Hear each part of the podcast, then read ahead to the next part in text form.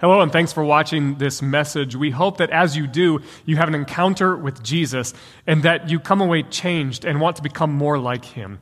Also, as you finish watching this message, we'd love for you to consider doing three different things. One of those is to share this link with somebody else who might also need to hear this message. Secondly, we'd love for you to fill out the Connect card. There's a link below this video that you can click on to fill out some information about yourself and then take your next steps to engage with us and our community. Lastly, we'd love for you to give and to invest in the work that we get to be a part of here at Life Church Canton. Now, enjoy the message. Amen. You may be seated. My name is John. I'm one of the pastors here. And don't you just love God's peace? You love His presence. no matter what we face, yeah, give it up for Him.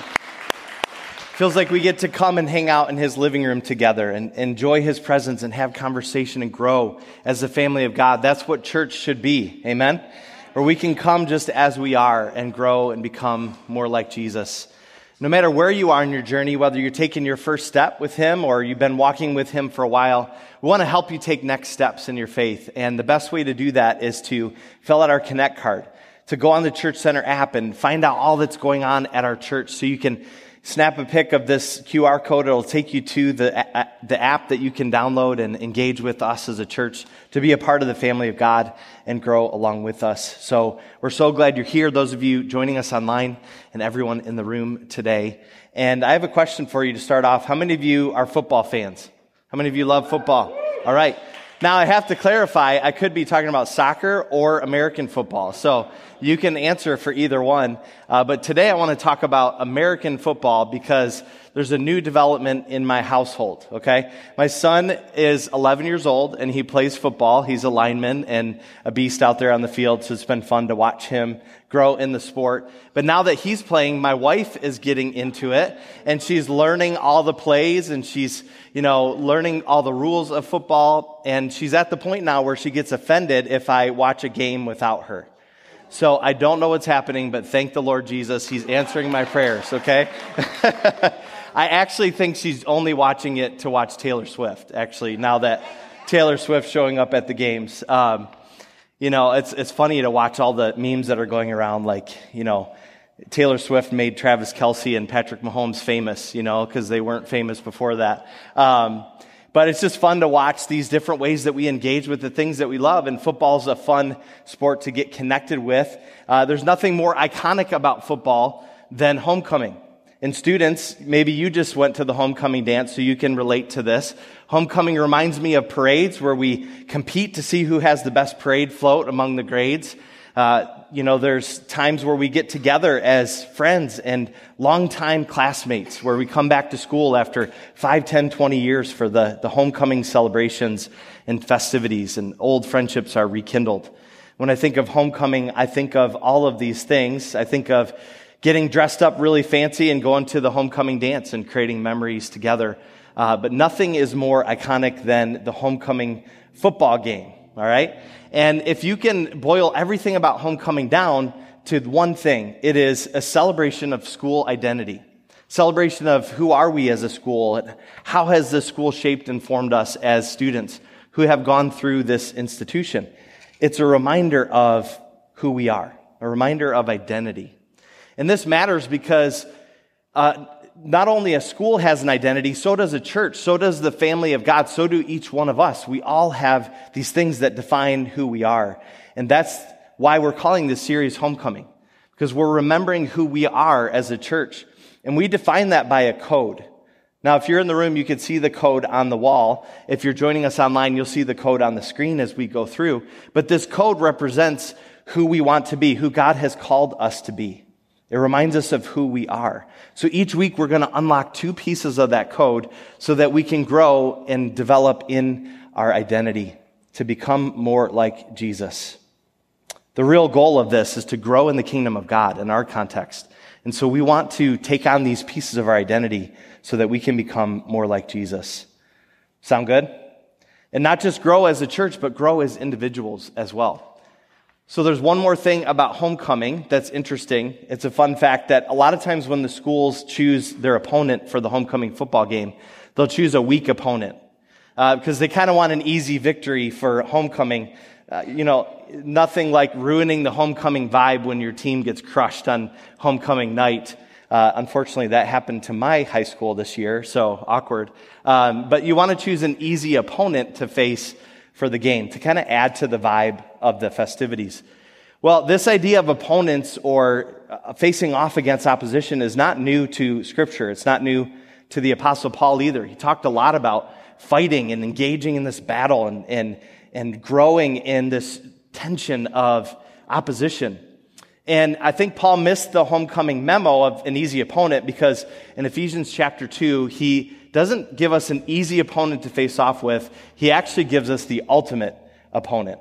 So let's start in Ephesians 2, chapter, uh, verse 1, and see this opponent that he's talking about. You were once dead because of your disobedience and your many sins. So we're going to pause right there because he's already revealed who the opponent is. He talks about being dead in our sins. But what is he talking about? Because he's not talking about physical death. Obviously, we're still alive. His audience is still alive. It'd be kind of awkward if he was sharing this to people who were dead and couldn't hear him. So, what kind of death is he talking about? Paul is talking about the death of belonging. And he says it's caused by sin. Because sin promises belonging apart from God. Sin promises belonging apart from God. And this is why sin is the ultimate opponent, because it promises belonging, but it ends up killing it. Do you see that word? He said we're dead in our sins. We're dead in belonging with sin. It ends up killing it.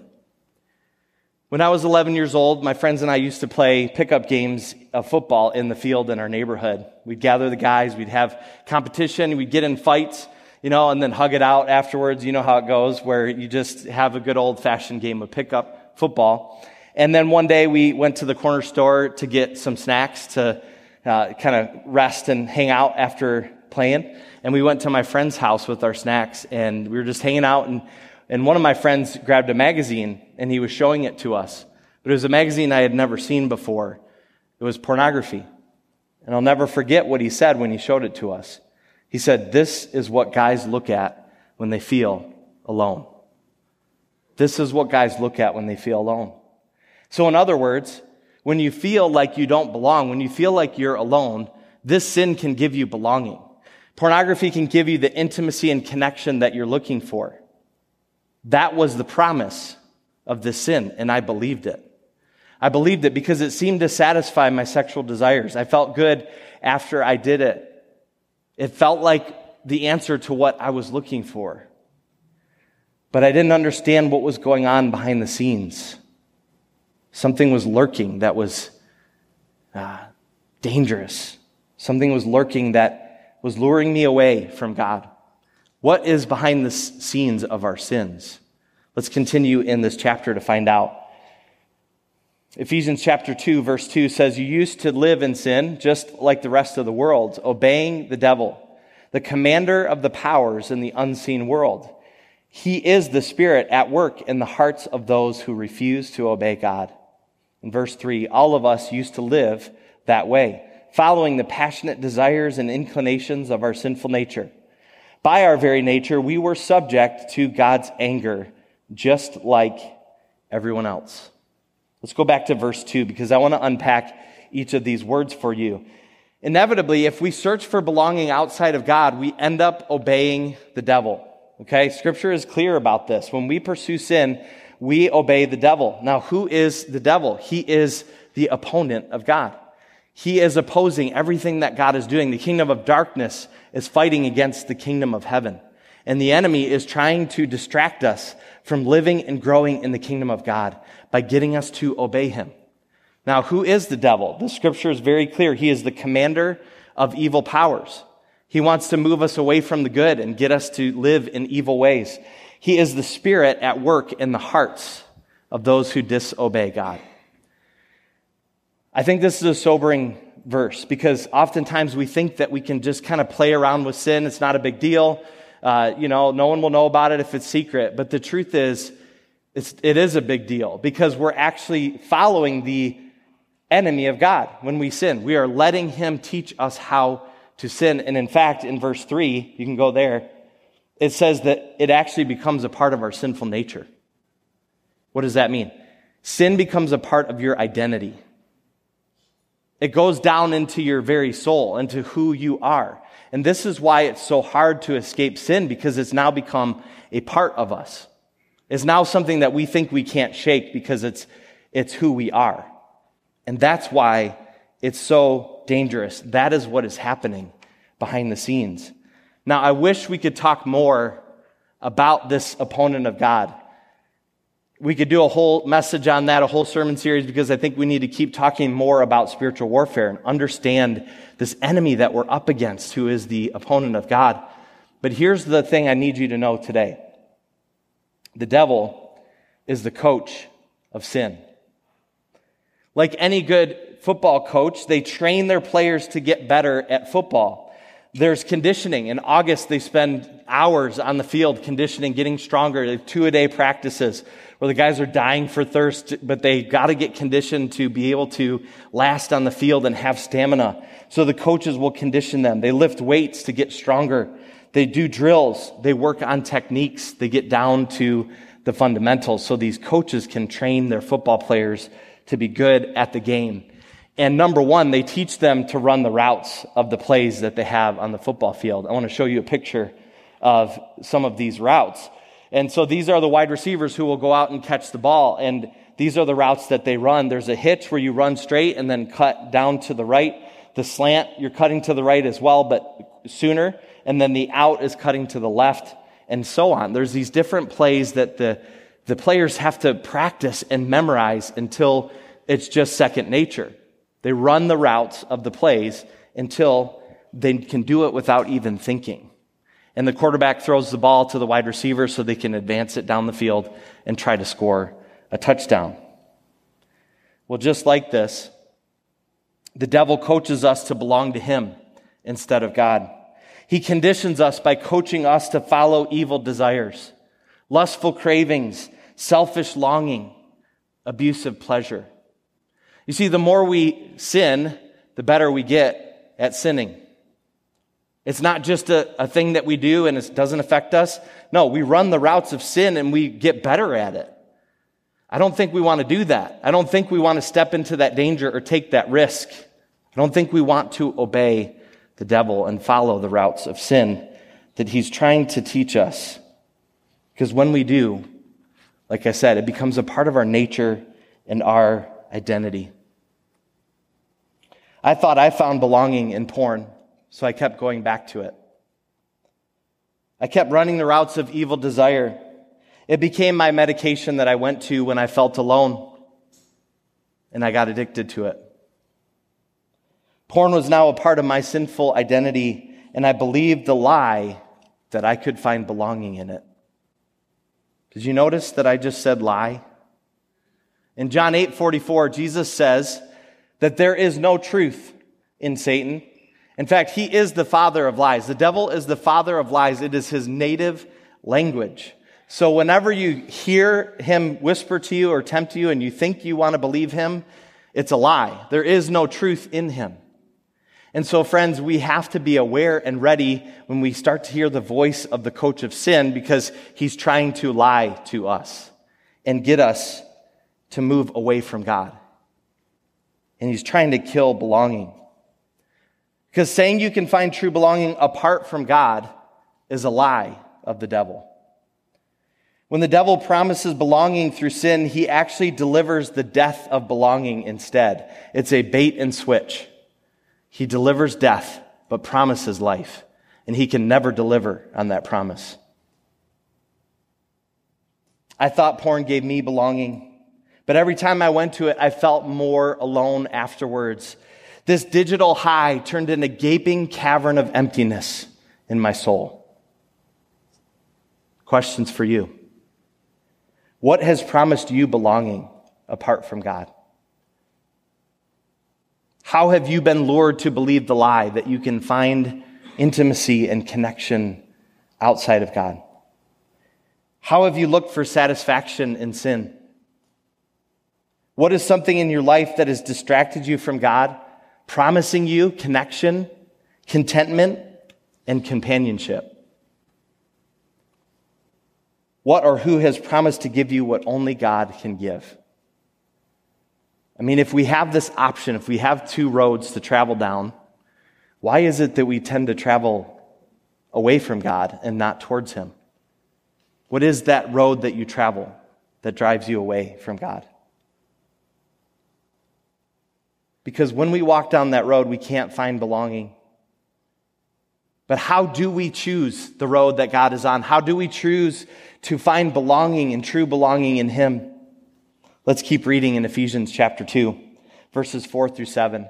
But God is so rich in mercy that He loved us so much that even though we were dead because of our sins, He gave us life when He raised Christ from the dead. It is only by God's grace that you have been saved. For He raised us from the dead along with Christ and seated us with him in the heavenly realms because we are united with Jesus. So God can point to us in all future ages as examples of the incredible wealth of his grace and kindness towards us, as shown in all he has done for us who are united with Christ. Scripture is saying that even though we were dead, Christ raised us from the dead with his life. Even though we tried to find belonging outside of him, he says, You belong with me. And this is our first code. You belong. You belong. This is an invitation into the kingdom of God. Every person belongs in the kingdom of God. All people made in the image of God, no matter what your background is, where you've come from, where you've been, what you've done, what your ethnicity is. This is a beautifully diverse body of Christ, family of God, and all are welcome to belong in that family. Amen? Two times the scripture says that we are united with Christ. Now, whenever scripture repeats itself, it's saying, pay attention. There's something here that you need to get. It says we are united into Christ, united with Christ. What is it saying? What does that mean? It means that we are adopted into Christ's family. The enemy, the coach of sin, says that we belong to him, tries to lure us away from God and distract us from God. But the enemy only uses and abuses us and leaves us on the streets of sin, doesn't he? But friends, we have a father who's coming searching for us, a search and rescue for each and every one of us. To say, You are my son, you are my daughter. I want to pick you up with your bruises and breaks. I want to pick you up and carry you home to my house so that you can be my son and my daughter, so that you can truly belong with me. You are his beloved, and he is yours. He looks at you and says, You are mine, and I am yours. I am your father, and I will never leave you or forsake you. I will never do what that coach of sin does, who just uses you and leaves you on your own, unsatisfied, unfulfilled, broken promises. I am a God of promise, and I will make true on my promises to you. I am your father, and I will always be there for you. This is the heart of the Father who has adopted each and every one of us who choose to follow him, who choose to accept the invitation to belong in his family, in his kingdom. How does this belonging affect our sin? Because we all struggle with sin. We all believe the lie that we can find belonging outside of God. The reason why this is so powerful is because belonging overpowers sin. Belonging overpowers sin. Sin is the rejection of the invitation to belong with God. Remember, it's believing that we can find acceptance and belonging outside of God, but we already established that it's dead. You can't find belonging outside of God. But sin lures us away. Here's the good news, my friends. When we accept God's invitation to belong in his family, we don't need sin anymore. Amen? We can outgrow sin. Does that mean you're going to be perfect? Does that mean you're never going to struggle again? No, it means every time you're lured away to believe the lie that you can find belonging apart from God, you run back to Him and say, God, I find belonging in you. You are what I need. You are what I'm looking for. I can't find it in sin. And when we do that, we overpower sin every time. Because God is what we're longing for. He is the source of true belonging. We cannot find belonging apart from Jesus because he is the source of belonging. And in order to belong in God's family, we must encounter Jesus. Let's keep reading in Ephesians chapter 2, verses 8 through 10. God saved you by his grace when you believed. And you can't take credit for this. It is a gift from God. Salvation is not a reward for the good things we have done, so none of us can boast about it. For we are God's masterpiece. He has created us anew in Christ Jesus, so we can do the good things He planned for us long ago. Let's go back to verse 8. I want to unpack this with you. He says, When you believed, when you believed what? When you believed that encountering Jesus is belonging. Salvation is encountering Jesus. And this is our next code, is to encounter Jesus.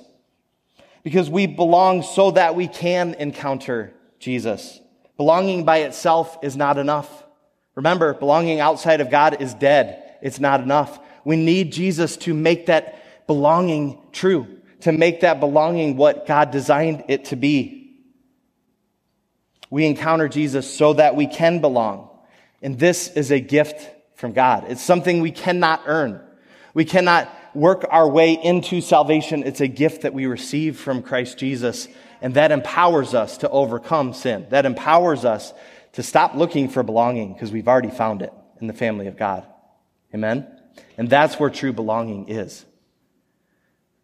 What is this gift of salvation? It's encountering Jesus because every time we encounter him, we're transformed. Every time we encounter him, we become more like God. And this gift specifically that we get through salvation is a better coach. A better coach because the coach of sin wasn't winning, so we fired him. Not today, Satan. Peace out. We don't need you anymore. We've got a better coach, and his name is Jesus because Jesus is the coach of salvation. Friends, if the enemy tries to get us to run the routes of sin, to grow in the sinful nature, then Jesus wants to do the opposite. He wants to teach us how to run the routes of salvation, to learn the ways and will of the Father, to become more like Him as we grow, as we encounter Him. Jesus is the coach of salvation. And this is a moment. This is a moment we, we accept Him as our Savior, as our Lord, but it is also a process. We have to learn how to follow him step by step. We need to get rid of all the ways that we're distracted from him. And this is a process of being coached by him. Jesus coached me in my recovery from pornography. He met me in the addiction and trained me how to find intimacy and connection with him. And one of the turning points in my journey was watching a documentary called Heart of Man. We have free access to this on Right Now Media, which is a, a Bible study tool that we have that is free for you. So if you want to check into Right Now Media and watch this documentary, I highly recommend it. You can email me, john at lifecanton.org, and I'd love to get you connected for free with that. Um, but in this documentary, they were sharing true stories of their encounters with Jesus. And one of the guys, I'll never forget this story because he shared about how he had just gone on a porn binge. And he fell asleep. And he had a dream. And in the dream, he had imagined that he was in prison. And he had the bright uh, orange prison garb on. And he noticed in the dream he was sitting at a table by himself in the lunchroom, the cafeteria. And he had awareness that this was because of the shame that he felt because of what he did. I'm alone. I did this again to God, so I deserve to sit by myself and he was wallowing in that shame spiral when all of a sudden he saw a man walk through the wide open door of the prison. of the room and came and walked towards him and sat next to him. And he realized that this man was Jesus. And this man too had on the prison garb and was sitting right next to him. And he looks at Jesus and says, Jesus, why are you sitting next to me? I don't deserve to be in your presence. I don't deserve for you to sit at this table with me. And Jesus looks him in the eyes and says, look at me, son. I am here. I am your God and I have accepted you and I will empower you to overcome and to be free. Look at the door. It's wide open. You do not need to struggle in this sin anymore because I am here with you in it and I will give you power to overcome. See, one of the greatest lies of sin is that God is not anywhere near and can't help us in it. We are on our own to overcome sin. Good luck with that. It's not going to work. We need the presence and the power of Jesus to invade the moments of our sin and empower us to rise out of them, to realize that they are counterfeits and we can't find the belonging that we're looking for. We need Him to set us free. And that broke something inside of me because I had been striving in my own strength to overcome this struggle. And now I was empowered with His presence. Now He showed me how to find Him and to find satisfaction and longing in Him instead of in the sin. He opened my eyes to the beauty and the mystery of my wife, and He showed me the true intimacy and connection of pursuing her instead of falling for the lies of the counterfeit, the lies of sin that only lead to dead belonging. He set me free. He changed my desires. He made me truly desire what He wanted, His ways and His will. I am not a finished product. This is a work in process as I continue to grow in my salvation, to grow in recovery. But I thank God that He set me free and He showed me where true belonging and true satisfaction lie in Him alone. In the family of God, with my wife, with my family, that's where belonging is found. How about you? Will you let Jesus coach you in the ways of salvation? Will you let Him show you how to run the routes that please Him, how to walk your life in step with Him? Do you believe that He wants to coach you? Do you feel like you're not worthy of His time? Because if this is you, this is the first obstacle you must crush and get past. You are enough and He wants to invest in you. He has time for you. You are not too far gone because you are his son and his daughter. Remember, you're adopted. And as his adopted children, he has time for you. But you have to see it in yourself. Maybe you feel like this marble block. Maybe you feel like you've got some rough edges. You're still a work in progress. There's potential to make something out of this block, but you haven't seen it yet. You haven't realized it yet you're kind of bumped and bruised and have some broken spots, but you're not who you want to be. Maybe you feel like you don't belong. You're too much. You're not enough. You're too broken. You're too far gone. God doesn't have use for you anymore. And when he looks at you, all he sees is this marble block flaws, brokenness, chips, and sin. Well, Ephesians 2:10 disagrees with you. Let's read it again. For we are God's masterpiece. He has created us anew in Christ Jesus so we can do the good things He planned for us long ago. Does this scripture say you were God's masterpiece until you screwed it up? No. Does it say you will be God's masterpiece when you figure out how to be perfect? No, it doesn't. It says you are His masterpiece. Right now, right where you are, in that seat that you're sitting in, you are His masterpiece. Do you believe it? Will you receive it? I've been talking a lot about football today, so let me use another analogy in terms of artwork, in terms of sculpting. When world famous sculptor Michelangelo looked at a marble block, just like this picture that we saw, he sharpened his chisel and his tools. He got ready to put his masterful hands to work making that marble block into a masterpiece. But before he started working, he said this The sculpture is already complete within the marble block. Before I start my work, it is already there. I just have to chisel away the superfluous material. It's a fun word to say, isn't it? Superfluous material. See, when Michelangelo looked at the marble, he didn't see the block. He saw this. David, one of the most famous and perfect sculptures ever created by the hands of man. Could it be that when God looks at you, he doesn't see the marble block. He sees David. He sees insert your name in the gap. He sees the one he created in your mother's womb. He stitched you together from DNA and atoms and made you exactly who you are. And he is proud of the creation that he made. He made you unique. He made you in the image of his son. And that's what he looks at when he sees you. Every one of us is a masterpiece in the making. You are a masterpiece in the making. God sees you, he sees your true self. He sees his dearly loved child with limitless potential for doing good. Sure, you've got some superfluous material. I've got some right around here, and God can chisel that away whenever He wants to. Uh, we all have these places where we feel like we have something extra. You know what superfluous means?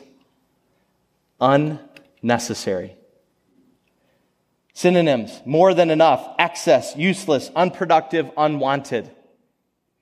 All that stuff that's hanging on to you, all that extra stuff that you think you need to define who you are, it's extra. You don't need it. It's unnecessary. Let Him chisel it away to reveal the true self that He created, to help you become who He wants you to be.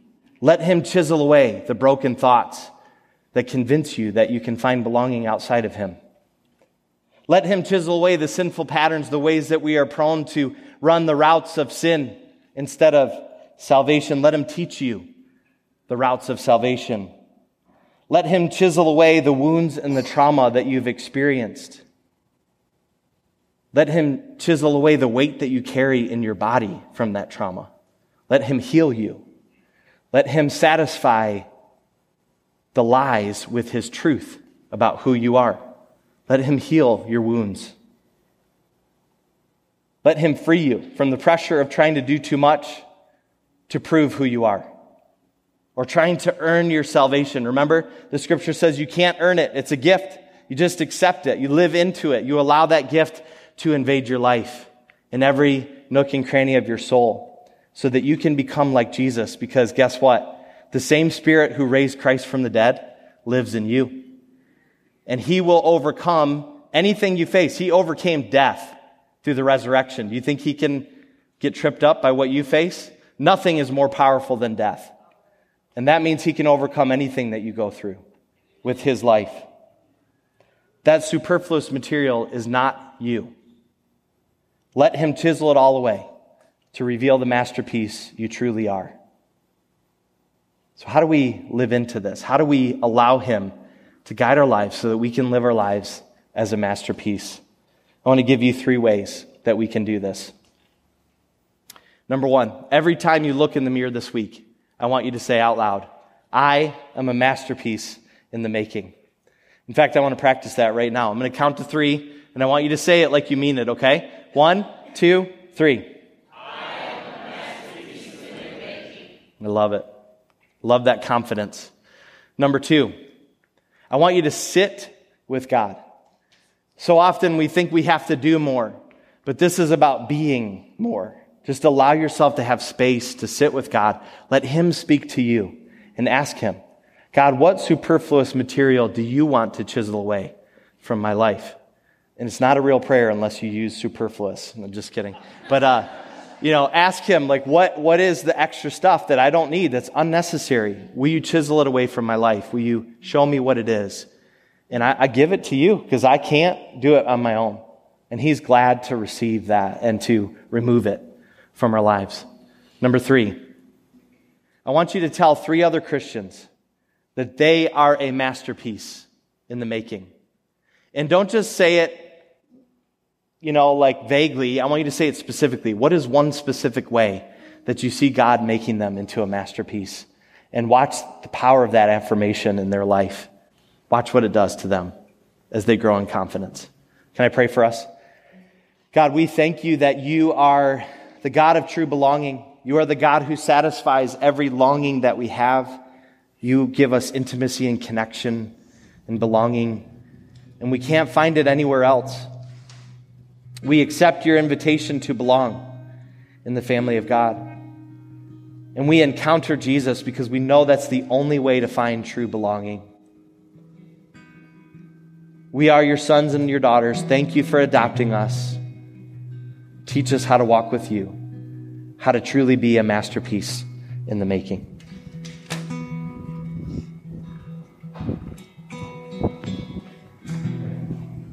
We're going to continue in our worship as an opportunity to remind ourselves of that truth that you are a masterpiece in the making. And we do that by participating in this meal that happens all throughout the globe and has for the last 2,000 years. It's this special, uh, memorable moment where we get to participate in the work of Christ, to experience belonging at his table, and to encounter Jesus. We don't actually experience true belonging without an encounter with Jesus. And so, this is what this meal gets to represent for us today. 2,000 years ago, it was said that on the night that Jesus was betrayed, he took bread and he broke it and he gave it to his disciples. He said, Take and eat. This is my body, which is given for you. Do this to remember me. In the same way, he took the cup, and after he had given thanks, gave it to his disciples. He said, Drink of this, all of you. This is the cup of the new covenant in my blood, shed for you for the forgiveness of sins. I couldn't, we couldn't think of a better way to experience belonging and to think about the experience of encountering Jesus than in this meal right now. And so, in just a moment, we're going to have you come forward. And uh, normally, if you've grown up in a church, maybe a more sacramental church, you have heard the words, This is the body of Christ, broken for you or given for you. And you've heard the words, This is the blood of Christ shed for you. And I would ask, you can receive those words right now and that truth for you right now and where you're at.